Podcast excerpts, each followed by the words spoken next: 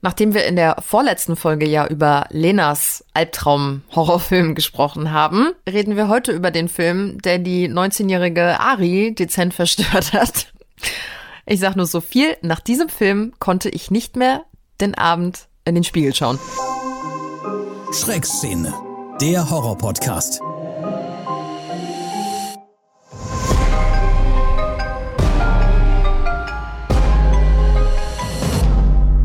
Produktion von Podnews. Willkommen in der Schreckszene. Ihr habt's ja gerade schon gehört. Ich hatte hier ja neulich schon meine Therapiestunde und konnte über den Film sprechen, der mir damals extreme Albträume bereitet hat. Ich sehe, ich sehe ist nach wie vor, glaube ich, einer der krassesten Horrorfilme, die ich je gesehen habe. Und aus Fairnessgründen durfte dann natürlich auch Ari eine Folge vorschlagen zu einem Film, der sie richtig fertig gemacht hat.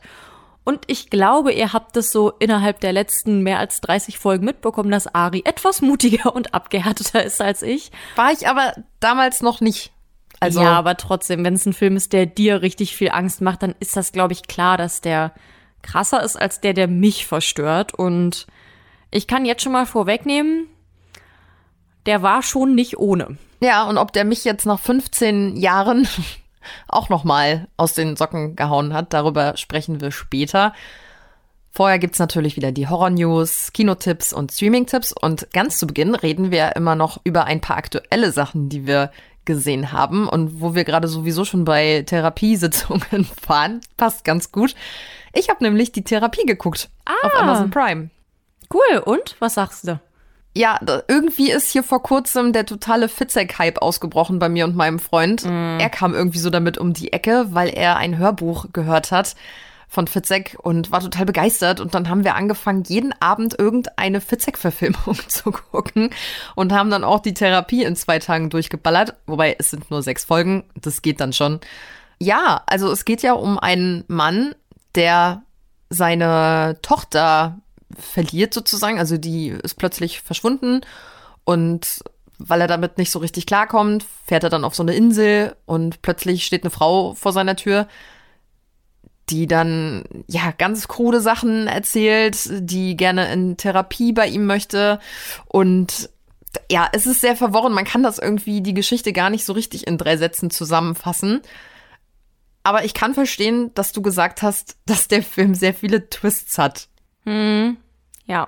Irgendwie fand ich, hatte das aber was, weil man sich die ganze Zeit nicht so richtig sicher sein konnte, okay, liege ich jetzt richtig mit meiner Theorie, bin ich auf der richtigen Fährte? Oder weil es immer irgendwie ständig alles nochmal umgeworfen wird. Und das fand ich dann aber irgendwie ganz cool. Also ich habe sehr, sehr viel über die Serie mit meinem Freund philosophiert, diskutiert, wir haben hin und her überlegt, wie könnte das sein? Und es hat irgendwie Spaß gemacht, also deswegen, ich hatte Spaß an der Serie und würde da schon auch eine solide sieben von zehn vollgekotzten Popcorn-Tüten vergeben. Ich glaube, das war sogar ungefähr auch meine Wertung. Weißt du zufällig noch, welches Hörbuch dein Freund gehört hat? Die Playlist. Ah, okay. Das kenne ich nicht. Hast du dann noch irgendwas geguckt aktuell? Ja, also erstmal bin ich daran gescheitert, Old Man zu gucken, was mich total nervt. Wir haben es ja in den letzten Folgen schon angekündigt. Erst hieß es, der kommt dann und dann raus. Dann wurde der nach hinten verschoben von Paramount Plus und ja, dann dachte ich mir, okay, jetzt ist er definitiv draußen und ich habe geguckt und nichts da. Der ist einfach entweder nicht mehr online oder er war nie online. Ich weiß nicht, was da los ist. Ich find's doof. Ich habe mich echt drauf gefreut und den gibt's auch leider sonst nirgendwo kostenlos zu gucken. Also Falls den ja jemand auf DVD hat und mir den ausleihen möchte, dann sehr gerne, weil Videotheken gibt's ja irgendwie nicht mehr, zumindest nicht bei mir in der Nähe. Das war blöd. Und jetzt hatte ich da aber so einen Abend, an dem ich mir dachte, ja, ich würde jetzt gerne einen Horrorfilm gucken und Old Man ist ja jetzt irgendwie nicht. Und dann bin ich auf Vivarium gestoßen. Ah. Da haben wir beide uns neulich schon mal privat drüber unterhalten, weil mhm. der Horror-Podcast Horror, also wie Ohr, da schon mal eine Folge drüber gemacht hat und die meinten halt so, ja, der ist voll unterschätzt und so. Und dann habe ich halt gesehen, so, okay, den gibt's auf Sky Wow und ich habe mir den angeguckt und ich fand den irgendwie cool. Das ist mit diesem Schauspieler, der nicht Michael Sarah ist und ich vergesse immer, wie der heißt. Weißt du das zufällig? Der, der auch hier The Social Network, der hat Mark Zuckerberg gespielt. Jesse Eisenberg. Ja, mhm. der spielt da die Hauptrolle und es geht halt um ein Paar, die suchen halt nach einem Haus. Die wollen einfach zusammenziehen und finden da halt plötzlich so einen richtig komischen Makler, der dann sagt, ja, wir haben hier so eine ganz neue Reihenhaussiedlung mit perfekten Häusern. Und er findet es halt von Anfang an so ein bisschen scheiße und sie sagt halt, ja, du hast aber zu jedem Haus Nein gesagt, du kommst jetzt mit. Und dann fahren die da halt rein in diese Siedlung und biegen nur so um zwei Ecken, gucken sich das Haus an, finden es da total scheiße. Alle Häuser sehen komplett gleich aus, alle sind unbewohnt. Und die sagen halt, ja, okay, ist nichts für uns und wollen wegfahren, aber Pusteblume, die kommen aus dieser Siedlung nicht mehr raus. Und merken dann auch schnell, oh, oh, ich glaube, wir kommen hier gar nicht mehr raus. Und ja, die müssen dann halt notgedrungen da die Nacht verbringen und am nächsten Morgen steht ein Paket vor dem Haus und da ist ein Baby drinne. Und dann heißt es, zieht dieses Kind groß. Und das ist dann halt so die Handlung des Films. Also ich habe jetzt hier noch nichts gespoilert, das sind auch alles Sachen, die man schon im Trailer sieht. Mhm. So richtig mega gruselig war der Film nicht. Also der hatte jetzt keine krassen Jumpscares. Das ist nichts, wo man dann danach irgendwie nicht schlafen kann. Ich fand auch, dass das Ende relativ vorhersehbar war. Aber ich mag diese Filme, die eigentlich erstmal realistisch sind. Aber ich bin jetzt an einem Ort und ich komme da nicht weg und das ist irgendwie cool. Vor allem, weil halt wirklich alles exakt gleich aussieht und die fahren einfach die Straße geradeaus lang und trotzdem sind sie im Kreis gefahren. Also, ja, ich fand, das war mal irgendwie was anderes. Da wurde jetzt nicht das Rad neu erfunden, aber war irgendwie ein ganz netter Zeitvertreib und ich würde auch sagen, ja, sieben von zehn. Der Film hat halt irgendwie Spaß gemacht. Hm. Neu im Stream. Auf Amazon Prime läuft jetzt ganz frisch The Seller, Verlorene Seelen. Der Film fängt an wie jeder Film aus dem Horrorgenre. Eine Familie zieht in ein neues Haus und der Keller ist gruselig. Ja. Und natürlich ist es dann auch so, dass direkt am ersten Abend die Eltern irgendwie abhauen, die wollen irgendwie feiern gehen oder so und lassen die ältere Tochter mit dem kleinen Bruder alleine zu Hause. Und dann fällt auch gleich der Strom aus und die ältere Tochter soll jetzt in den gruseligen Keller gehen und da mal nach dem Stromkasten gucken. Es war mit mir im Keller. Eine Präsenz. Wissen Sie irgendetwas über die Geschichte des Hauses? Das sind Symbole. Über jeder Tür. Hat eine Bedeutung. Jedes Bild, jedes Wort bewirkt etwas. Wir haben hier Teile eines Puzzles. Es ist nicht nur der Keller. Es ist das ganze Haus. Hör auf! Es ist hier.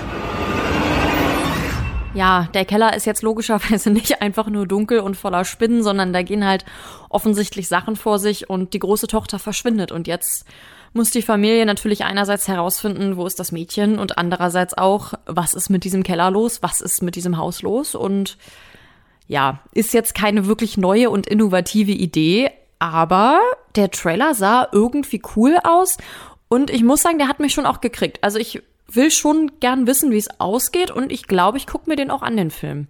Ja, ich fand auch, dass der gar nicht so schlecht aus. Also ich fand, er sah jetzt nicht billig aus. Also Nö. etwas, was ja andere Leute schon eher als billig bezeichnen würden, ist folgender Zombie-Film. Und zwar läuft auch schon auf Amazon Freevee. Das ist ja der kostenlose Dienst von Amazon Prime. Das heißt, könnt ihr quasi hier gucken ohne Abo, dafür aber mit ein bisschen Werbung. Brain Freeze. Das ist eine Horrorkomödie. Und hier geht es darum, dass ein Golfclub ein neues Düngemittel für seinen Rasen einsetzt. Denn hier ist der Vorteil, dass das behandelte Gras genetisch so verändert wird, dass es Schnee schmelzen lässt. Und als der Dünger aber dann plötzlich in die Wasserversorgung gerät, werden die Bewohner in Zombies oder in Gras verwandelt. Über die Luft? Im Wasser? Durch die Wolken? Haben die alle verdorbenen Kaviar gegessen? Von der Insel. Aber nicht infiziert. Du sagst, du bist nicht infiziert. Wie kannst du das wissen?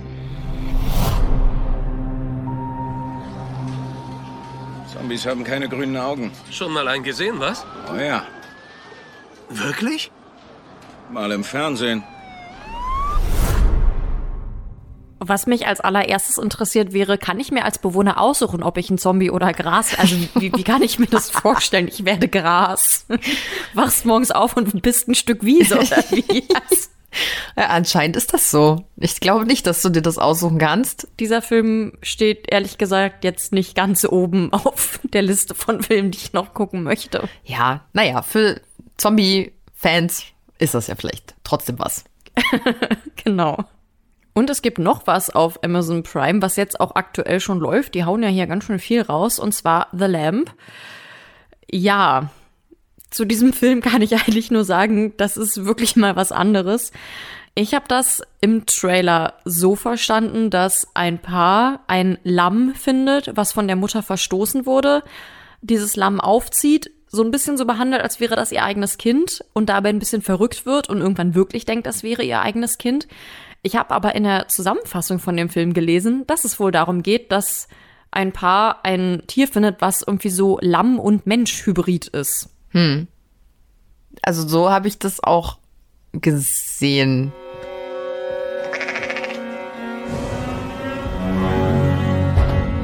Ada ist ein Geschenk. Du siehst so süß aus. Wir haben Besuch. An Fremde ist sie nicht gewöhnt. Was zum Teufel habt ihr da bitte? Sie ist ein neuer Anfang. Okay, also wenn du schon sagst, es ist für dich auch ein Hybrid, ich habe da ehrlich gesagt nur scharf erkannt. Wo war denn da ein Stück Mensch drin? Also das war für mich sehr scharfig, dieses Tier. Na, weil es so eine Szene gibt, wo die Mutter dieses Lamm so an der Hand hält. Und das sieht schon von hinten aus wie ein kleiner Junge, der auch vernünftig normal laufen kann. Nur dass das halt. Ach so, bei der Szene dachte ich, das wäre ein Traum. Okay, ja gut, ja, aber kann sein. Wusste ich jetzt halt auch nicht. Ich war mir dann auch nicht sicher beim Gucken, weil man es ja die ganze Zeit nicht richtig sieht. So, ist es jetzt ein Lamm oder ist es wirklich so ein Hybrid? Anscheinend ist es dann so und die bilden sich das nicht ein. Man darf sich dann hier aber gerne fragen, wenn da nur dieses Paar auf dem Bauernhof lebt und ein weibliches Schaf bekommt diesen Mensch-Lamm-Hybrid. ne? Ja. Wer hat's gezeugt? Ja. Und wieso sind die noch zusammen? Und wieso ziehen die das jetzt zusammen auf? Ach, egal. Alles ein bisschen verrückt, aber mag ich ja. Wenn es mal ein bisschen anders ist. Ja, ich glaube ich auch. Dann könnt ihr gucken, ab dem 19. Februar, auch auf Amazon Freebie, The Boy Behind the Door. Da geht es um die Teenies, Bobby und Kevin. Die werden entführt und einer wacht dann kurze Zeit später in einem Kofferraum auf, kann sich befreien, will dann auch fliehen natürlich hört aber plötzlich die Schreie seines Freundes aus dem abgelegenen Haus, was da steht, und will ihn jetzt retten. 911, was möchten Sie melden? Ich, äh, mein Freund und ich wurden entführt. Wie lautet Ihr Name? Bobby, Bobby Green. Gut, Bobby. Ist die Person, die euch mitgenommen hat, noch da und kann sie dich hören? Er ist weg, aber mein Freund steckt noch fest. Sie müssen sich beeilen, bitte. Bobby, versteck dich!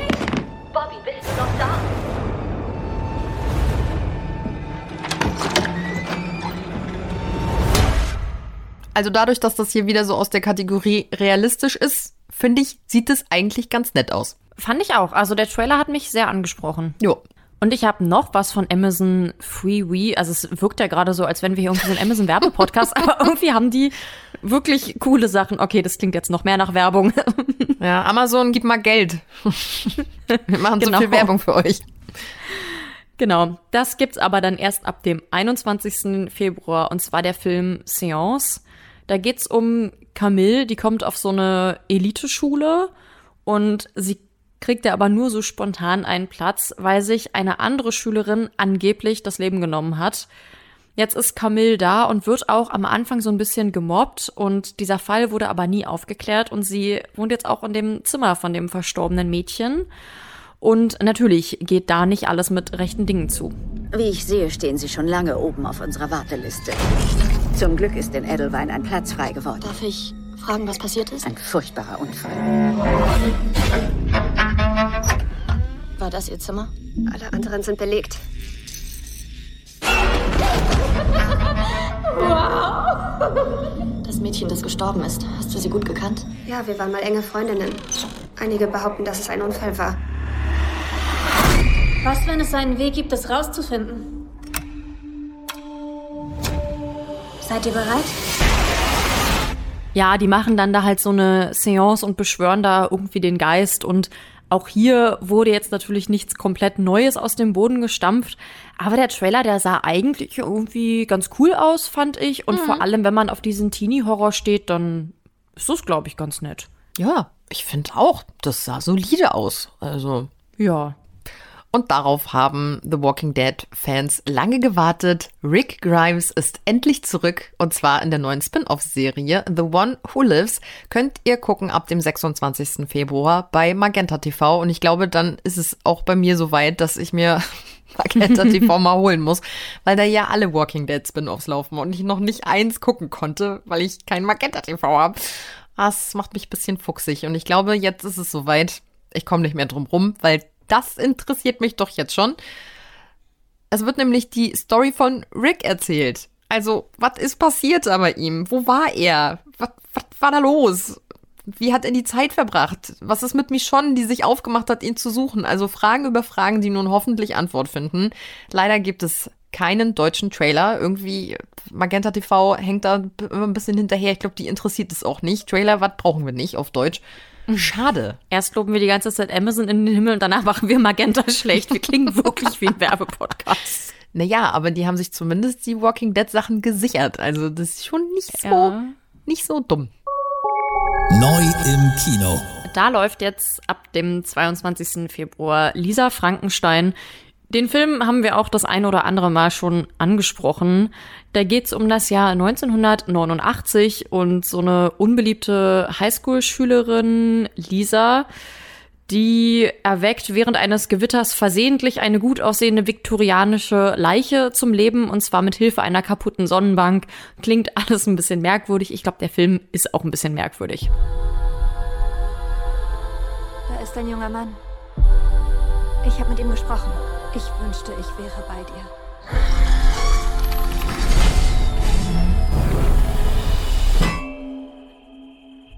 Das ist wirklich weird, Lisa. Oh, oh mein Gott! Es hat geklappt! Wie sich der ein oder andere vielleicht schon denken konnte, ist das dann hier eher eine Horrorkomödie. Und ja, der sah wirklich witzig aus. Und auf das hier habe ich gewartet, seitdem ich das erste Mal den abgedrehten Trailer gesehen habe, nämlich Good Boy, Zeit zu spielen. Es geht um einen Typen und eine Frau, die haben ein Date. Er, schwer reich, erzählt, er hat einen Hund zu Hause. Dann läuft das Date ganz gut, sie fährt noch mit zu ihm und dann stellt sich raus, der hat gar keinen Hund, sondern einen Mann im Hundekostüm. Du sagtest, du hättest einen Hund, keinen verdammten Mann in einem Hundekostüm. Aber behandle ihn unbedingt wie einen Hund. Nicht wie einen Menschen. Frank musste sehr viel durchmachen. Und keiner war je für ihn da. Außer mir. Doch als das endete, war Frank der Einzige, der mich so mochte, wie ich war.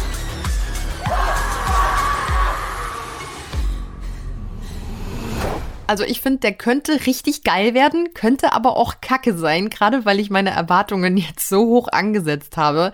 Aber die Idee per se finde ich erstmal super. Schlägt, glaube ich, in die gleiche Kerbe wie The Lamp. Also mal was anderes. Ja, da hast du recht, es ist mal was anderes, aber für mich ist, glaube ich, die Grenze genau zwischen The Lamp und Good Boy, weil Good Boy ist mir zu krank. Ich habe da gar keinen Bock drauf.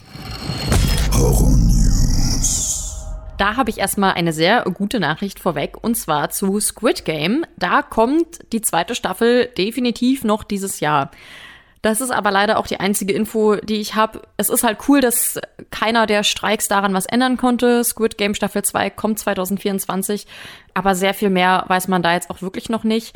Ich habe aber gesehen, dass Netflix auf Twitter so einen Teaser veröffentlicht hat. Den haben wir auch geteilt, falls ihr den sucht. Da könnt ihr gerne mal vorbeischauen. Wir heißen da Schreckszene. Da sieht man aber auch wirklich noch nicht viel. Also nee. da habe ich leider noch nicht viele Infos, aber die Serie kommt jetzt irgendwann. Wann genau, weiß leider auch keiner. Aber hey, ich freue mich trotzdem. Ich mich auch. Und noch ist das hier zwar ein Gerücht, aber dafür eins, was sehr laut und sehr oft gebrüllt wird im Moment. Und zwar ist wohl ein neuer Texas Chainsaw Massacre in Arbeit. Die Geschichte wird vermutlich nicht viel Neues für uns parat haben. Es geht natürlich wieder um Leatherface, der fröhlich irgendwen abmetzeln will. Und im Moment läuft das Ganze unter dem Arbeitstitel Texas Chainsaw Legacy. Also für alle Fans, da geht's weiter. Und dann hat Netflix jetzt noch so ein bisschen Schlagzeilen gemacht, weil die einen Film für 17 Millionen Dollar gekauft haben. Und zwar den Film It's What's Inside.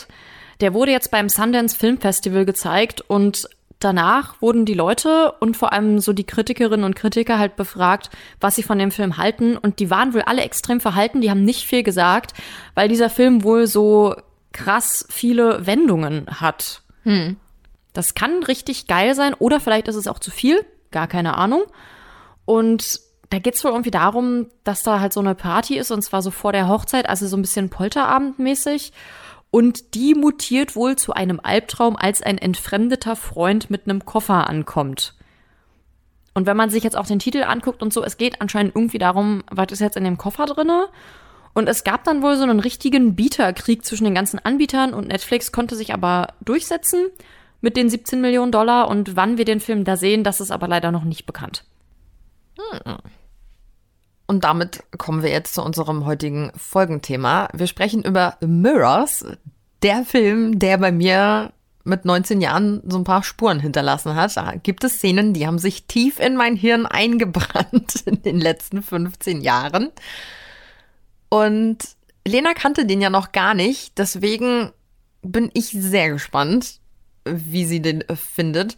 Bevor wir gleich den Film mal so ein bisschen genauer unter die Lupe nehmen, sprechen wir aber noch mal so ein bisschen erstmal über Spiegel allgemein, denn das, die Symbolik dahinter ist krass. Genau, ich habe mir jetzt vor allem die Sachen rausgesucht, die auch in diesem Film hier irgendwie gezeigt werden. Ich habe mal geguckt, was ist denn der Spiegel als Symbol? Und der steht halt auf der einen Seite für Selbsterkenntnis, Klugheit und Wahrheit. Ist ja auch irgendwie klar, ist halt ein Spiegel, so der zeigt halt alles, wie es ist. Und andererseits aber auch für Eitelkeit und Wollust. Finde ich ein bisschen sehr merkwürdig. Also okay. Also Wollust ist ja irgendwie so ein bisschen sowas wie Sexsucht, also weil sie jetzt nicht was mit einem Spiegel zu tun hat, aber okay. Dann habe ich gelesen, dass wohl in einigen antiken Kulturen, da stand der Spiegel auch als Abbild der Seele einer Person und je nach Deutung konnte es wohl auch so ausgelegt werden, dass die Seele auch im Spiegel eingefangen werden konnte. Und genau das wird bei Mirrors halt auch gezeigt. Im alten Ägypten waren die Wörter für Spiegel und Leben wohl auch identisch. Mhm. Und zum Beispiel in der griechischen Mythologie ist es so, dass die Seele von Dionysos von den Titanen in einem Spiegel gefangen wird. Also dieses, der Spiegel hält deine Seele gefangen und so, das scheint ein Ding zu sein. Ja, also deswegen ist es ja auch fast nicht überraschend, dass äh, Spiegel auch so ein ganz typisches Horrorklischee, glaube ich, bedient. Total, ja. Dann habe ich noch gelesen, und auch darauf werden wir gleich nochmal zu sprechen kommen, dass in einigen Klöstern Spiegel wirklich verboten wurden, weil man denen wohl nachgesagt hat, dass sie halt so Eitelkeit fördern. Mm, ja. Ich glaube, wir kennen wahrscheinlich alle so ein bisschen die Geschichte von Nazis, der sich halt in sein eigenes Spiegelbild verliebt hat, weil er es so schön fand und sowas alles. Und ich glaube, das war da halt auch so ein bisschen der Ursprung. Ja, es war ja vor allem irgendwie so eine Bestrafung, ne, der Götter weil er ja alle Verehrer zurückgewiesen hat. Und aber der hat die doch nur zurückgewiesen, weil er so in sich selbst verliebt war, oder? Nee, angeblich war das so, dass dann einer von den Zurückgewiesenen ähm, die Götter gerufen hat und Nemesis hat dann die Bitte erhört und Narziss damit bestraft, dass äh, er quasi ihm unstillbare Selbstliebe so auferlegt hat. Hm. Und dann hat er sich in sein, in sein eigenes Spiegelbild verliebt, was er im Wasser gesehen hat. Und obwohl er wohl angeblich die Täuschung durchschaut hat, konnte er sich nicht von seinem Bild abwenden, ist gestorben und hat sich dann in eine Narzisse verwandelt. Schön. Hm. Dass Narzissen da noch mit drin hängen, hätte ich irgendwie nicht gedacht. Ähm, das wusste ich aus der Geschichte nicht, aber ich glaube, wo der Begriff Narzissmus herkommt, kann man sich jetzt an der Stelle denken. ja. Was ich sonst als Bild auch noch ganz schön finde in diesem Kontext, ich glaube, wir kennen ja alle diesen Aberglauben, dass man halt einen Spiegel nicht zerbrechen darf, weil hm. wenn man einen Spiegel kaputt macht, dann hat man sieben Jahre Pech. Aber warum denn eigentlich? Und da habe ich gelesen, dass man vom Unglück heimgesucht wird, weil sich im Spiegel ja quasi dein Doppelgänger befindet, weil wenn du reinguckst, ist er ja da. Und wenn man den verletzt, dann rächt er sich. Und man kann dieses Unglück wohl abwenden, also für alle, die jetzt irgendwie abergläubisch sind und an sowas glauben, indem man die Splitter zum Beispiel schwarz färbt oder sie in fließendes Wasser eintaucht. Das soll dann wohl irgendwie dieses Unglück noch abwenden. Das mit dem Wasser kann ich mir jetzt nicht so richtig erklären. Das mit dem Schwarzfärben ist irgendwie logisch, weil dann Mhm. spiegelt es ja halt einfach nicht mehr. Mhm. Auch darum geht's ja ein bisschen in dem Film. Und dann ist es auch noch so ein Aberglaube, dass ja in Häusern von Menschen, die verstorben sind, manchmal so die Spiegel so zugedeckt werden. Und das hat wohl was damit zu tun, dass die Seele sich dort nicht ansiedeln kann. Und dann halt die Lebenden nicht irgendwie da verstört oder so. Okay. Ja, das erinnert ja auch ein bisschen an die Bloody Mary Saga. Ja. So, weil das ist ja so, ich glaube, der bekannteste rachsüchtige Geist, der ja im Spiegel haust, so sagt man. Und da habe ich nämlich gelesen, dass das eine amerikanische Sage ist. Geht wohl auf eine Frau zurück aus dem 17. Jahrhundert, die in Massachusetts gelebt haben soll und die ja, hatte wohl ein entstelltes Gesicht, wurde dann immer von Kindern gehänselt, Bloody Mary gerufen und dann irgendwann in Salem, natürlich wo auch sonst, der Hexerei beschuldigt und dann halt zum Tode verurteilt durch Erhängen oder Verbrennen. Da gibt es wohl unterschiedliche Quellen. Und das ist ja heute so eine Mutprobe, dass du dich ja irgendwie im Dunkeln vor den Spiegel stellst, maximal mit einer Kerze in der Hand und dann dreimal Bloody Mary in den Spiegel sagen sollst. Hast du das mal gemacht eigentlich? Wollte ich dich auch gerade fragen. Nee, ich habe das natürlich nicht gemacht. ich auch nicht. Du? Nein. Das Ding ist halt auch, ich bin eigentlich wirklich nicht abergläubisch und ich bin aber ziemlich ängstlich und ich kann mir beim besten Willen nicht vorstellen, dass irgendwas passiert, wenn man das macht. Aber man muss es ja auch nicht heraufbeschwören, Nee, denke ich mir. denke so. ich mir auch, ja. Dann habe ich mich noch ein bisschen belesen. Es gibt ja so eine Phobie vor Spiegeln. Also es gibt, glaube ich, Phobien vor allem. Aber die Phobie vor Spiegeln ist ja die Spektrophobie. Hm. Ich habe gelesen, dass das wohl teilweise damit zusammenhängen kann, dass man zum Beispiel in seiner Kindheit oder Jugend irgendwelche äußerlichen Merkmale hatte, die halt irgendwie nicht ins ideale Schönheitsbild reinpassen. Und dann das deswegen halt entsteht, das kann halt ein Auslöser sein. Aber was ich cool finde, ist, dass diese Spektrophobie, dieses Wort ist halt doppelt besetzt. Es ist nämlich auch die Angst vor Gespenstern und Geistern. Und das finde ich irgendwie cool. Weil ich glaube, das ist ja genau das, was in den Filmen halt immer passiert, dass du in den Spiegel guckst und da ja irgend so ein übernatürliches Wesen siehst. Und deswegen finde ich das halt geil, dass das dann auch so vom, von der Wortherkunft das gleiche ist. Na gut, dann lass uns jetzt ein bisschen über Mirrors reden. Der Film ist ja von 2008. Da war ich 18 und bin mir relativ sicher, dass ich den dann halt ein Jahr später irgendwie auf DVD geguckt habe. Ich kann mich noch genau erinnern. Es war nämlich Herrentag. Ich glaube, meine Mutter war im Urlaub. Irgendwie war so ein Freundinnenurlaub.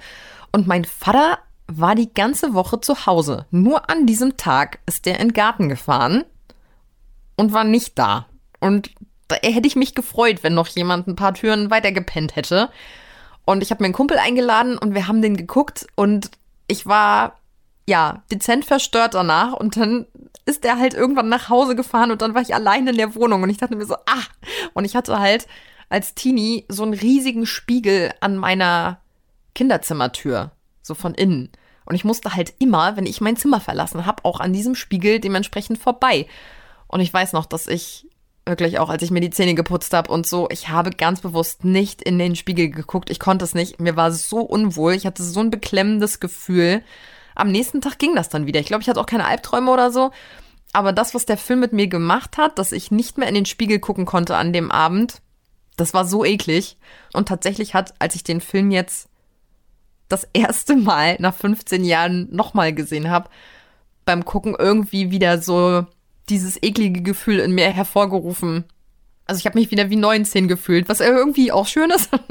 Aber dieses, dieses unangenehme Gefühl, so diese leichte, so innere Gänsehaut, ich kann das gar nicht beschreiben, war wieder da. Ich finde es erstmal total krass, dass du mit 19 schon so einen Film geguckt hast, obwohl du wusstest, dass du in der Nacht alleine bist. Also, das hätte ich mit 19 niemals gemacht. Das mache ich auch jetzt eigentlich nicht.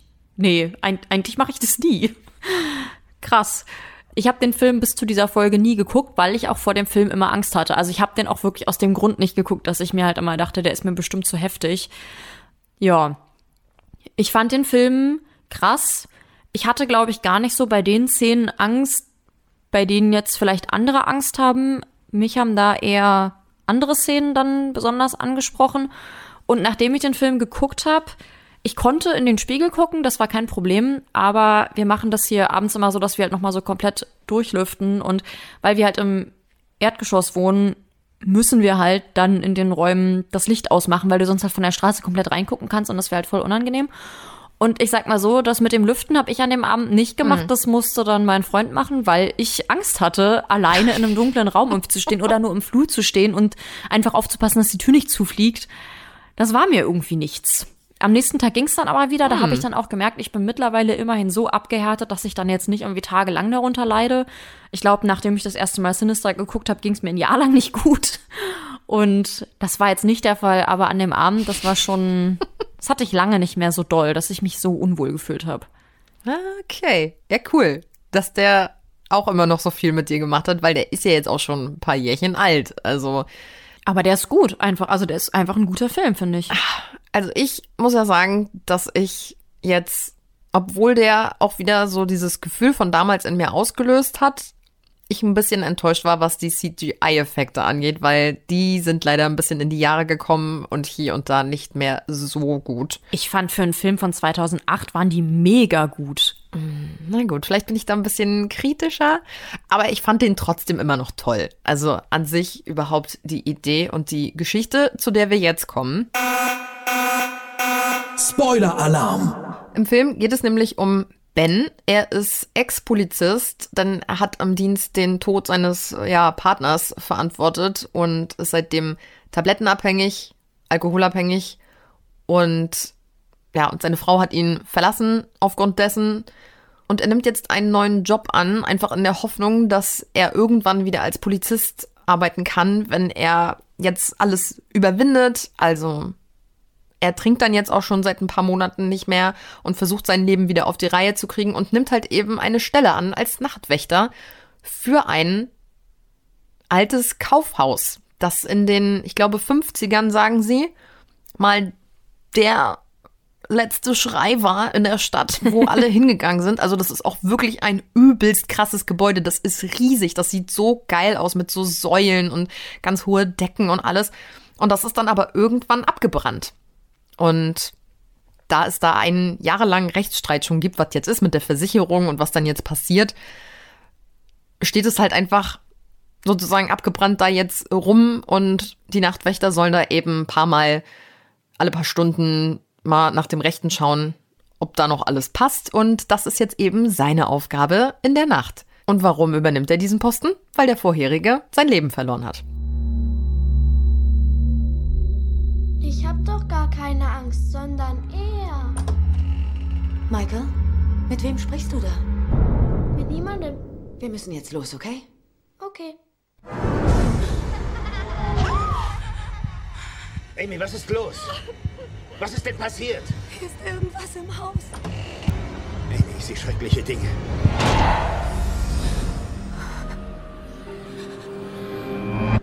Oh mein Gott. Was, wenn uns die Spiegel dazu bringen, Dinge zu tun, die wir gar nicht wollen? Raus hier!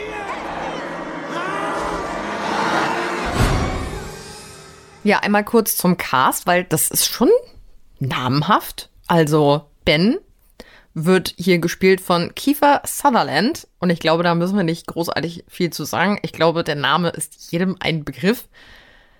Die Frau wird gespielt von Paula Patton. Und da musste ich nämlich auch kurz überlegen und dachte so, ha, woher kennst du die? Ich kam nicht drauf. Ich kenne sie tatsächlich aus Mission Impossible Phantom Protokoll. Ist jetzt sehr speziell, aber deswegen kam sie mir bekannt vor. Und Ben hat auch noch eine Schwester im Film und die wird gespielt von Amy Smart. Und da dachte ich mir auch, hm, bekanntes Gesicht. Mhm. Und die hat unter anderem mitgespielt, erstmal bei Starship Troopers. Auch ein alter, aber irgendwie richtig cooler Film, den ich mir unbedingt auch nochmal angucken muss. Butterfly Effect ah. und Crank hat sie auch mitgespielt. Und jetzt dreht Ben natürlich nicht äh, einfach nur so da seine Runden und es ist alles schicki und passiert nichts in diesem Kaufhaus. natürlich geht da was nicht mit rechten Dingen vor sich. Sein Kollege erzählt ihm nämlich schon, dass der Nachtwächter, der zuvor den Job hatte und dann sein Leben verloren hat, ständig die Spiegel geputzt hat. Also der hat irgendwie Mhm. so einen Drang, weil alles in diesem Kaufhaus ist nämlich ja total abgebrannt und staubig und eklig. Nur die Spiegel sind irgendwie blitzeblank und das wundert Ben natürlich auch direkt. Und er fängt dann irgendwann an, Handabdrücke an diesen Spiegeln zu sehen und hört plötzlich auch Schreie im Kaufhaus. Und dann passieren relativ schnell Dinge, die ich damals einfach schon richtig, richtig widerlich fand. Denn er sieht in den Spiegeln, wie die Leute von damals in diesem Kaufhaus verbrennen. Hm. Aber er sieht das halt immer nur im Spiegel, ne? Das ist ja auch so ein Horrorklischee, dass man im Spiegel immer irgendwas sieht, dann dreht man sich um und da ist dann irgendwie gar nichts. Und dieser Wahn geht dann auch so weit, dass er denkt, er brennt selbst. Und hier ist zum Beispiel ein erster CGI-Effekt, der ich finde leider richtig beschissen aussieht. Oh, der war schlimm, ja, das stimmt. ja, also das ja, Feuer, mm, mm, ja, nein. also das ist eh so ein Ding. Ich glaube, wo mein Freund irgendwann letztes Mal gesagt hat, oh, das Feuer sieht so schlecht aus. In irgendeinem anderen Film, es war nicht mal ein Horrorfilm. Und seitdem achte ich da sehr drauf. Also wenn so Feuer irgendwo in Film zu sehen ist, wie gut das aussieht. Ja, doch, das Feuer war wirklich, äh, das war ganz schön billig. Ja, das sah leider gar nicht gut aus. Aber er fühlt halt auch die Schmerzen, das muss man dazu sagen. Ich weiß gar Ja. nicht, hat er dann auch gleich Wunden davon? Ja, nee, oder? nee, hat er nicht. Also er bildet sich das dann ein in dem Moment, dass er brennt, hat dann eben diese Schmerzen und plötzlich ist dann alles wie verschwunden. Vielleicht könnte man hier auch argumentieren und sagen, na ja, die Flammen waren ja auch nicht echt. Also dann müssen sie auch nicht echt aussehen. Hm. Kann man sich ein bisschen rausreden. Und er läuft dann halt weiter durchs Kaufhaus und landet dann irgendwann, ich glaube, in so einem Klamottengeschäft, wo er dann auch ständig eben diese Schreie hört. Den geht er ja die ganze Zeit nach und sieht ja aber so nichts sozusagen in den Umkleidekabinen und holt sich deshalb einen großen Spiegel, den er dann vor die eine Umkleidekabine legt und dann, oh, in diese Szene fand ich ja wirklich, oh, das fand ich jetzt auch wieder richtig schlimm, weil du siehst dann halt im Spiegel erstmal nur, weil sie so auf dem Boden liegt, so eine Hand und so ein bisschen was vom Körper und siehst halt schon so die Verbrennungen und alles und er zieht dann halt den Vorhang auf und sieht dann eben im Spiegel, wie diese Frau schon völlig verkohlt da auf dem Boden liegt und schreit vor Schmerzen. Und das fand ich halt einfach damals auch schon richtig, richtig schlimm. Also wie sich das so aufbaut. Fandst du das auch so schlimm? War absolut nicht die Szene, die ich am schlimmsten fand, glaube ich. Also, nee, das nicht. ich fand halt, was ich mich die ganze Zeit gewundert habe, aber ich glaube, ich wäre auch einfach der schlechteste Nachtwächter, den man sich vorstellen kann. Ganz am Anfang, als der anfängt, hatte er ja da so einen Kumpel Nachtwächter, also sein Kollege halt, der da halt schon vor lange arbeitet und dem ist nie irgendwas passiert. Und der sagt halt gleich zu Beginn so, ja, eigentlich sollen wir ja alle zwei Stunden durchgehen, aber alle drei Stunden reicht halt auch. Und ich denke mir so, wenn ich da der Nachtwächter wäre, ich würde da halt alle drei Stunden mal kurz durch die Eingangstür gucken, fragen, hallo, ist da jemand? Mal kurz gucken, ob jemand da ist. Und wenn nicht, gehe ich wieder raus. Als ob ich da durch das ganze scheiß Gebäude renne. Ich habe doch Angst. Und Ja. außerdem, warum denn? Wer merkt's denn, wenn ich's nicht mache? Ja. Ja, aber du kannst ja auch nicht überall sein, ne? Selbst wenn da irgendwie was passiert. Also, Ja, dann war ich halt zufällig gerade in der anderen Ecke vom Kaufhaus. Also als ob ich da alle drei Stunden nachts durch so ein Kaufhaus renne, wo keiner ist. Das kannst du knicken. Nee. ja, oder ich saß halt genau zu dem Zeitpunkt gerade draußen im Trailer und äh, hab mir Genau. irgendeine Serie auf der Glotze angeguckt. Das ist ja das, was er sonst die restliche Zeit macht. Ja, und ich würde halt die ganze Zeit da sitzen. Ich glaube, irgendwann würde ich nicht mal mehr alle drei Stunden in das Haus gehen. Ja, nee, also ich denke mir auch so, boah, nee, also weil dieses Gebäude an sich halt einfach schon richtig, richtig geil ist. Also diese Kulisse von diesem alten Kaufhaus finde ich halt mega. Also ich bin Ja. ja. eh totaler Fan von so verlassenen Gebäuden. Alles, was so Lost Place mäßig aussieht, liebe ich. Ähm, würde auch so gerne selber so auf Entdeckertour gehen, aber das meiste ist ja dann immer irgendwie abgesperrt oder überwacht oder, naja, bevor du dann ja noch anfängst, eine Geldstrafe zu zahlen, da bin ich dann auch zu sehr Schisser, glaube ich, dass ich mich das traue, in so ein Gebäude mal einzusteigen. Ich war mal in einem drinne, war gruselig.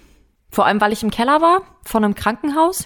Was? Da hast du dich reingetraut? Ja, da werden ja die Leichen aufbewahrt. Ja, total krass. Vor allem, ich war da mit zwei Freundinnen und Hä, kommt denn jetzt hier ans Licht, Lena? Also, was? Gruselige Filme guckst du dir nicht? Oh, nö, aber ich renn mal durch die, durch die Leichenhalle von einem alten Krankenhaus. So, what, Alter? Was ist denn da los? vor allem das richtig Komische war, an dem Tag, an dem wir da hingegangen sind in dieses Haus, haben wir auf der Straße einen Typen kennengelernt, der irgendwie drei Jahre älter war als wir und wir waren erst so 13, 14 oder so.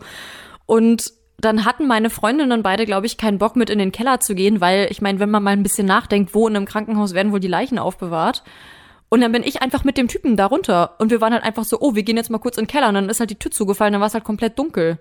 Alter, wie mutig war ich denn damals? Mir wird es jetzt erst bewusst. Ich wollte gerade sagen, also hast du, hat das vielleicht ein Trauma bei dir ausgelöst, weil du, was du bis heute verdrängt hast? Oder ich glaube, ja, ich habe wirklich lange nicht mehr darüber nachgedacht. Und dann sind wir da halt rumgelaufen und wir haben da halt auch so Schlafsäcke und Spritzen und sowas alles gefunden und haben uns halt dieses ganze Haus angeguckt.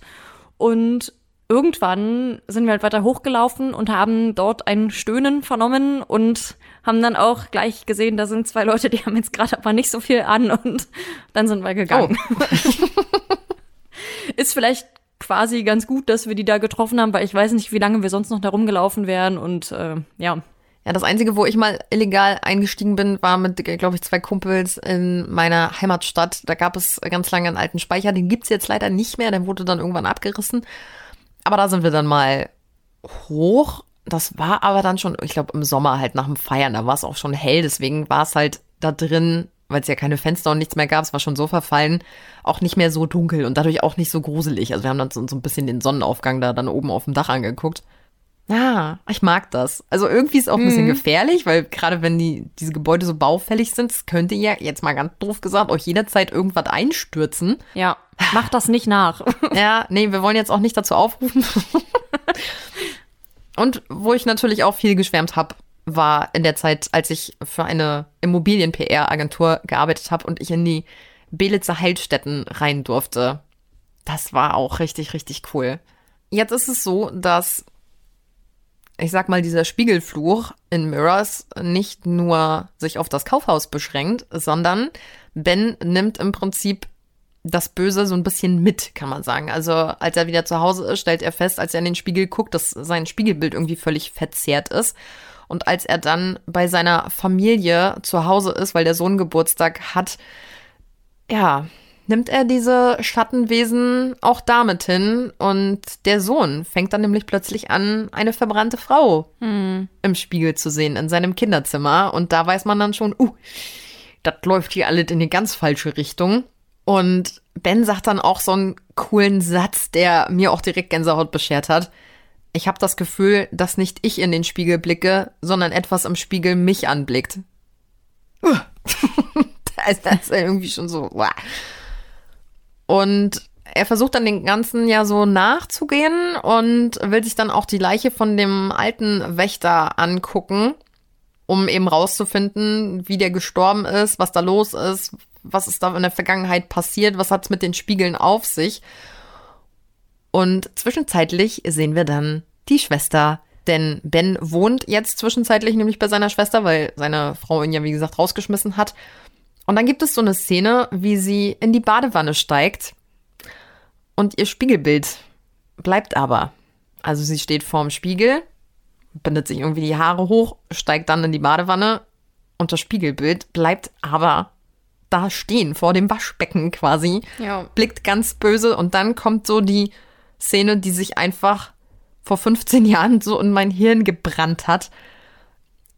Sie fässt sich im Prinzip mit einer Hand an ihren Oberkiefer und mit der anderen Hand an ihren Unterkiefer und dann reißt das Spiegelbild nach und nach ihren Kiefer auf. Also sie reißt sich das komplette Gesicht auf. Und die Schwester, ja. die in der Badewanne liegt, weiß halt gar nicht, wie ihr passiert. Und ihr wird einfach das komplette Gesicht aufgerissen. Wirklich, oh, ey. Also, ja, also hier sieht man auch natürlich so ein bisschen das CGI, aber ich finde, das sieht trotzdem immer noch einfach richtig widerlich aus. Ich fand da nämlich das CGI auch richtig, richtig gut. Und da ist nämlich auch die Szene, die ich am gruseligsten finde. Ich finde das mit dem Kiefer überhaupt nicht so schlimm, weil das halt für mich unrealistisch ist. Aber dass sie halt in den Spiegel guckt, kurz wegguckt und das Spiegelbild bleibt aber mit dem Blick da. Mm. Das, das hat mich komplett fertig gemacht, weil ich glaube, das ist doch das, wovor ich nachts Angst habe irgendwie und äh, ja, ich glaube, nee. das ist auch das, was wovor ich dann am meisten Angst hatte, als der Film vorbei war. Immer wenn ich abends am Spiegel vorbeigegangen bin, dieses mm. Spiegelbild einfach stehen bleibt. Ja, und das mit dem Kiefer, das war mir dann fast egal. Also, weil das war dann, ja, ach komm, als ob die sich jetzt den Kiefer ausreißt. Aber dieses, dass halt der Spiegel diesen Blick gehalten hat, äh, hm, nee, nicht schön. Ja, Ben kommt dann auf die Idee, auf die wahrscheinlich jeder kommen würde in so einer Situation. Er versucht die Spiegel zu zerstören, aber das Glas repariert sich einfach ständig von alleine quasi wieder. Und er fragt halt eben, was wollt ihr? Und in den Spiegel ritzt sich dann das Wort Esseker. Und mein erster Gedanke war, Esseker. Muss man das vielleicht rückwärts lesen? Dann Das dachte ich angefangen. auch sofort, wegen äh, Red Room und Shining und wenn was im Spiegel steht, musst du es rückwärts lesen. Ja. Und ich dachte, ich wäre jetzt richtig clever, aber Essiger rückwärts äh, Nee, gar ich keinen dachte auch so. Recast, äh, nee, hab dann auch gleich geguckt, hier Google-Übersetzer. Ja, nee, ich auch. Okay, wir kein, haben den Film gleich geguckt. ist kein englisches Wort, hat keine Bedeutung. Hm, schade, gut. Weil ich mich nämlich nicht mehr erinnern konnte. Ja, was, was heißt denn das? Was soll denn das sein? Und weil er dann eben auch fürchtet, dass seine Familie dann bedroht wird von den ja, Wesen in den Spiegeln, fährt er dann nach Hause und fängt dann halt an, alle Spiegel abzuhängen.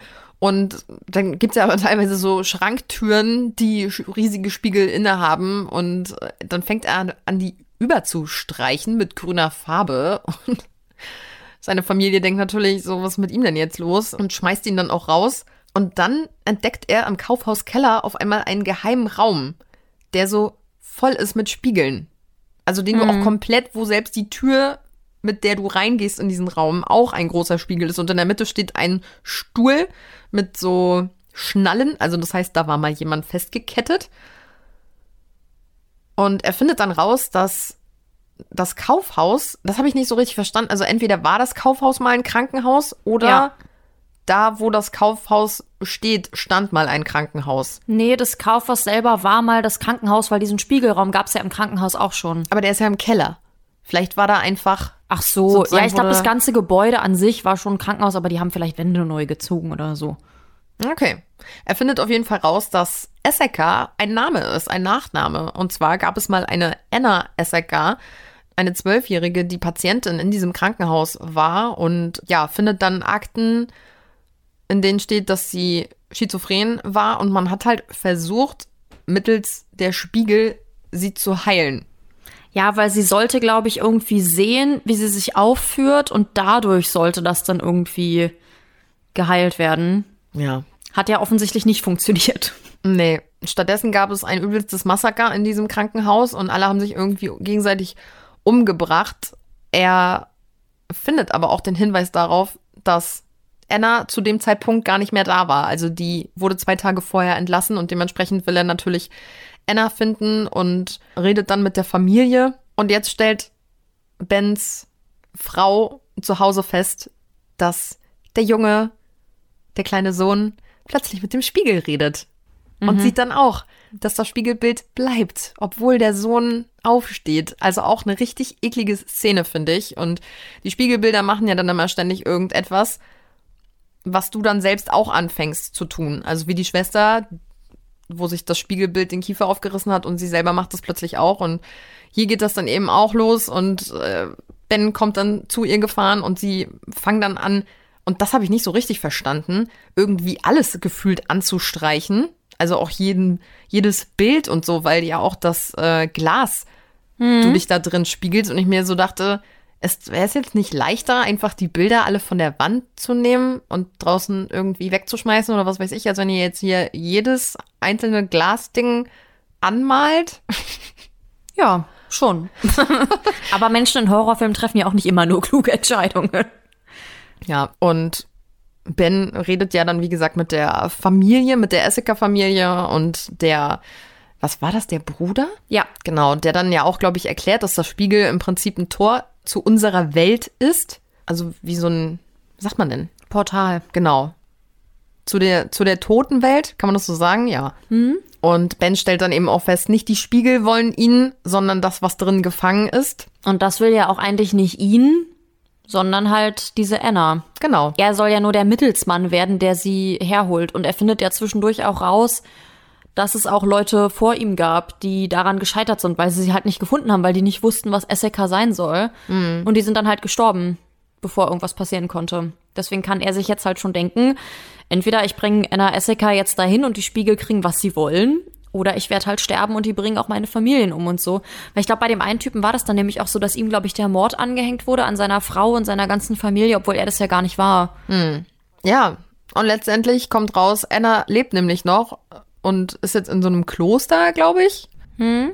Und sucht sie ja dann auf, um sie ja mehr oder weniger zu bitten, für ihn und seine Familie zu sterben, kann man ja so sagen.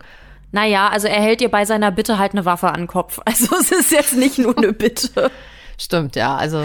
Also und sie lebt nämlich in einem Kloster, in dem es keine Spiegel gibt. Das ist das, was ich vorhin ah. meinte. Wegen Eitelkeit und so gab es halt einige Klöster, die halt gesagt haben, nee, das gibt's bei uns nicht. Und das ist natürlich, wenn du so ein Kind hast, was jetzt von den Spiegeln traumatisiert ist, dann ist das natürlich der perfekte Ort, um dieses Kind da unterzubringen. Ja, und für sie ja auch einfach der perfekte Fluchtort. Genau, ging ja auch einfach Spiegel gut gibt. da, ne? ja, also sie ist ja jetzt auch sehr alt. Ich glaube, die hatte da auch ein ganz gutes Leben gelebt. Und Ben ja. denkt sich jetzt, ja, dann lieber die Alte als ich und meine Familie. Und dann äh, kriegt er sie ja irgendwie dazu, dass sie dann mitkommt. Ja, und dann äh, kommt es im Kaufhaus ja im Prinzip zum Showdown. Ja. Genau, er bringt dann halt Anna dahin in diesen Spiegelraum. Da ist halt so ein Stuhl, wo sie halt gefesselt wird. Und ja, dieses Wesen, was da im Spiegel ist, oder es wirkt auch eher so, als wären das mehrere Wesen, die gehen jetzt halt wieder in Anna rein und Anna ist jetzt halt übelst vom Dämon besessen, also die sieht dann auch wirklich krass aus und springt da halt rum und zerstört alles und will ihn halt töten. Und letztendlich so in den letzten fünf Minuten ist das quasi einfach so ein Film mit einem Dämon irgendwie. Mm. Ja, ich finde, da nimmt es dann auch inhaltlich leider ein bisschen ab, weil es dann so classy Horrorfilm auf einmal wieder wird. Und dann ist das so, ah ja, hier jetzt ist sie besessen von den Geistern. Hm, hm, hm. Parallel dazu sehen wir auch bei seiner Familie, wie halt der Sohn zum Beispiel die schwarze Farbe von den Spiegeln kratzt. Da merkt man dann nämlich, dieses Wesen äh, wird gerade irgendwie übelst mächtig oder so. Und der ertrinkt dann noch irgendwie im Fußboden. Das ist auch richtig merkwürdig. Ich finde die Szene so geil, wie der Junge auf dem Boden sitzt, der voll mit Wasser ist und plötzlich in den Boden gezogen wird einfach. Ich finde, das sieht so cool aus und die Mutter dann auf den Boden schlägt. Also es sieht dann einfach aus, äh, diesem Flurboden, als würde der Junge da wie in so einem See im Prinzip ertrinken und sie schlägt komplett auf diesen Boden ein, aber der Junge ist halt hinter dieser Wand, also hinter dieser Spiegelwand. Ich finde, das sieht super cool aus. Einer meiner Lieblingsszenen. Das Ende ist dann jedenfalls auch richtig heftig. Also er wird halt im Kampf mit diesem Dämon von so einem Dachbalken irgendwie, also da fällt so voll viel auf ihn rauf. Ja, weil es irgendwie, glaube ich, äh, er versucht, das abzufackeln, ne?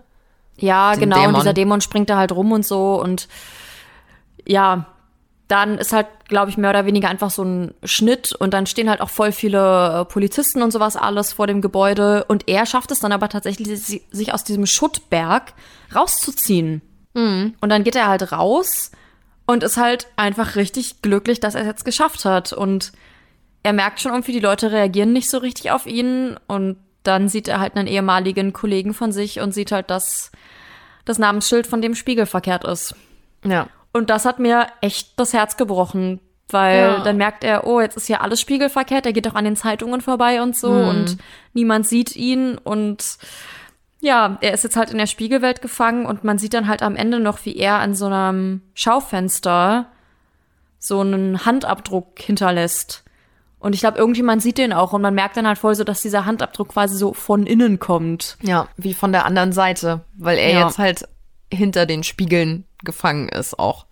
Weil er anscheinend gestorben ist in diesem Kampf und jetzt selber als tote Seele hinterm Spiegel gefangen ist. Oh, ist doch ein sehr gutes Ende. Ja.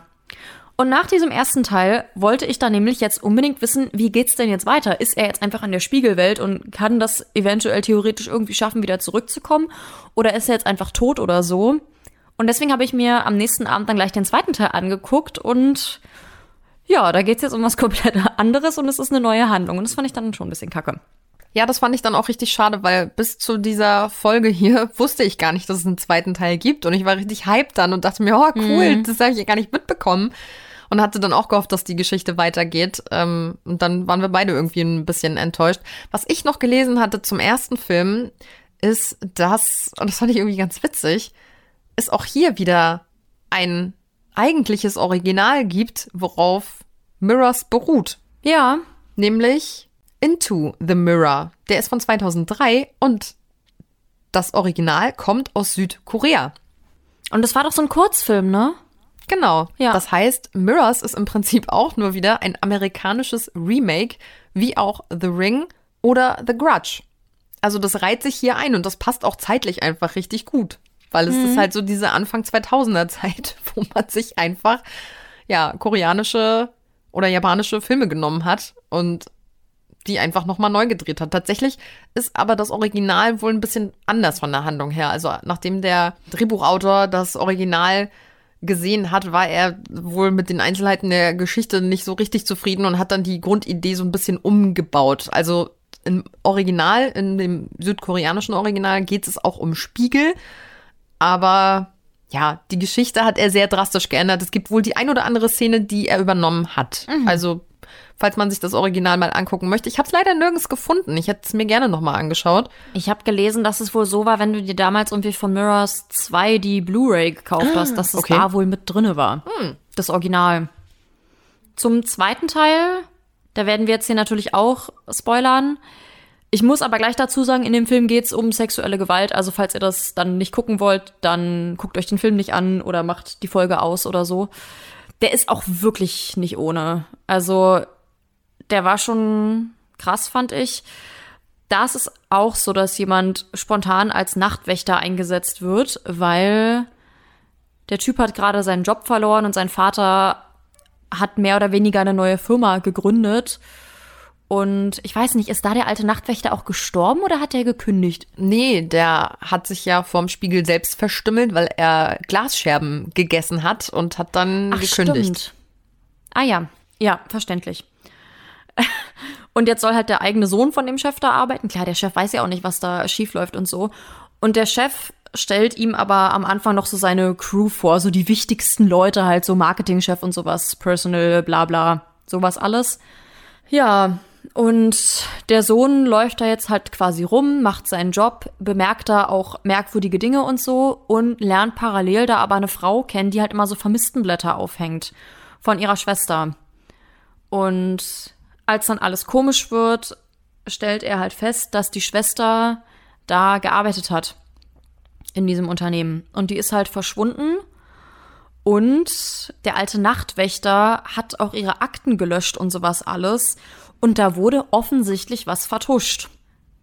In der Zwischenzeit sterben halt die Leute, die ihm sein Vater da vorgestellt hat, auf mysteriöse Art und Weise, natürlich immer mit Spiegeln. Denn, und da gibt es tatsächlich dann doch eine Verbindung zum ersten Teil, Nämlich hat ja der Vater einen riesigen Spiegel aus dem Mayflower Kaufhaus aus Teil 1 quasi aufgekauft und lässt den dann aufstellen. Mhm. Und so kehrt dann hier sozusagen auch das Böse ein. Also so eine kleine Verbindung ist da, aber mehr auch nicht. Wobei ich hier halt das Böse richtig cool finde, weil man stellt dann irgendwann im Laufe der Handlung fest, hier wird nicht einfach irgendwer durch den Spiegel bestraft, sondern genau die Leute, die es halt verdient haben. Bei Mirrors 1 war es ja einfach so, also wer halt in den Spiegel guckt, der ist halt am Arsch. Und bei Mirrors 2 ist halt, da ist dann schon derjenige am Arsch, der da quasi was verbrochen hat. Das kommt dann nämlich raus und das fand ich wirklich, also das Ende ist halt irgendwie mehr als pervers und man freut sich eigentlich am Ende einfach über jeden, der tot ist, ging zumindest mir so. Mhm. Dass dieses Mädchen, was damals verschwunden ist, die war auf so einer, ja, auf der ersten Party der Firma quasi. Und diese richtig wichtigen Leute, da gab's halt eine Frau und einen Mann und die haben halt gesagt, Du kannst diese jungen Dinger am besten kontrollieren, wenn die sich ganz am Anfang mal richtig blamiert haben, weil danach tun die nämlich quasi alles, um ihren Job zu behalten, weil die halt Angst haben, so, oh, ich war auf der ersten Firmenparty besoffen und wie unangenehm und so. Deswegen wollen sie die jetzt abfüllen. Das Problem ist aber, die will nichts trinken, die ist nämlich mit dem Auto da. Also kommt die eine Chefin halt an und schüttet ihr halt wirklich richtig viele K.O.-Tropfen in ihren Drink und der andere Typ kriegt es halt auch mit und findet es halt auch irgendwie ganz lustig. Das sind auch die ersten beiden Opfer der Spiegel. Und ja, die ist dann halt völlig raus und so. Und einer dieser Mitarbeiter soll sie dann nach Hause bringen. Sie sagt aber, sie hat ihre Tasche in der Firma vergessen. Und auf dem Weg dahin im Auto wird es so ein bisschen angedeutet, als würde sie mit ihm flirten. Sie sagt einfach nur, ah, ich fühle mich so. Und dann wird sie aber ohnmächtig. Und der Typ vergewaltigt sie dann aber Sie kommt dann irgendwann wieder zu Bewusstsein und weil er das halt alles vertuschen will, bringt er sie dann halt um. und mhm. schleppt sie da irgendwie in so einen Raum und sagt dann halt zu dem damaligen Nachtwächter, dass er ihm helfen muss, den Raum irgendwie zuzumauern und so und dass er ihre Akten löschen soll. Der Nachtwächter wusste, glaube ich, nicht, was passiert ist, deswegen ist er wahrscheinlich auch nicht gestorben, sondern hat nur Scherben gefressen. Ist natürlich trotzdem nicht cool. Ich meine, wenn jemand zu dir sagt, lösch diese Akten und mauer diesen Raum zu, dann solltest du vielleicht schon mal nachfragen. Ja, und wir sehen ja auch, dass in dem Moment, als sie stirbt, guckt sie halt in diesen Spiegel, der da in ja. diesem Raum steht. Und das ist, als würde dann ihre Seele in den Spiegel gezogen. Also der Spiegel zerbricht dann auch an einer Stelle, also kriegt so einen Riss und äh, ja. äh, anscheinend, ja, verschwindet ihre Seele dann hinter dem Spiegel. Und seitdem hängt sie dahinter fest und rächt sich an jedem munter fleißig, der ihr da in die Finger kommt. Genau. Und ja, dieser Typ, also der neue Nachtwächter und ihre Schwester, die decken das halt quasi alles auf und am Ende kommt es halt zu so einem Showdown da und ihr Vergewaltiger ist mit vor Ort und erzählt das dann quasi auch alles, wie das passiert ist. Und das endet dann damit, dass sie ihn quasi hinter den Spiegel zieht und dann siehst du halt noch so, wie halt so richtig viel Blut da zerplatzt, quasi hinterm Spiegel. Man sieht nur das mhm. Blut, man sieht die Leute nicht mehr. Und da war ich dann auch happy. Also das war halt wirklich so ein Film, so all die Arschlöcher, die so richtig von Grund auf scheiße sind, die wurden auf ekelhafteste Art und Weise ermordet und das war irgendwie schön. Ich muss aber trotzdem sagen, dass ich den insgesamt nicht gut fand. Also, ich habe sehr viel parallel aufs Handy geguckt, weil es mich gar nicht interessiert hat. Ich fand, der Film sah insgesamt einfach richtig schlecht aus von der Machart her. Die Effekte fand ich nicht gut.